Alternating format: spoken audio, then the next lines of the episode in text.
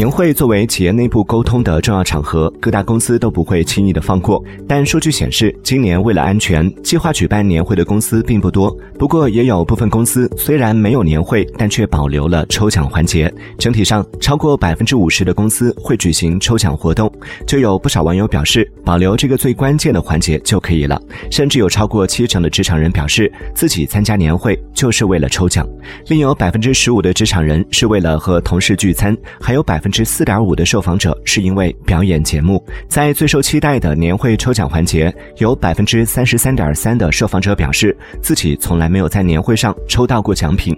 拿过阳光普照奖的职场人有百分之二十，还有百分之一点八的职场人手气爆棚，曾多次抽到过奖品。你都在年会上抽到过什么大奖或是奇葩的奖品？欢迎在评论区留言晒一晒喽！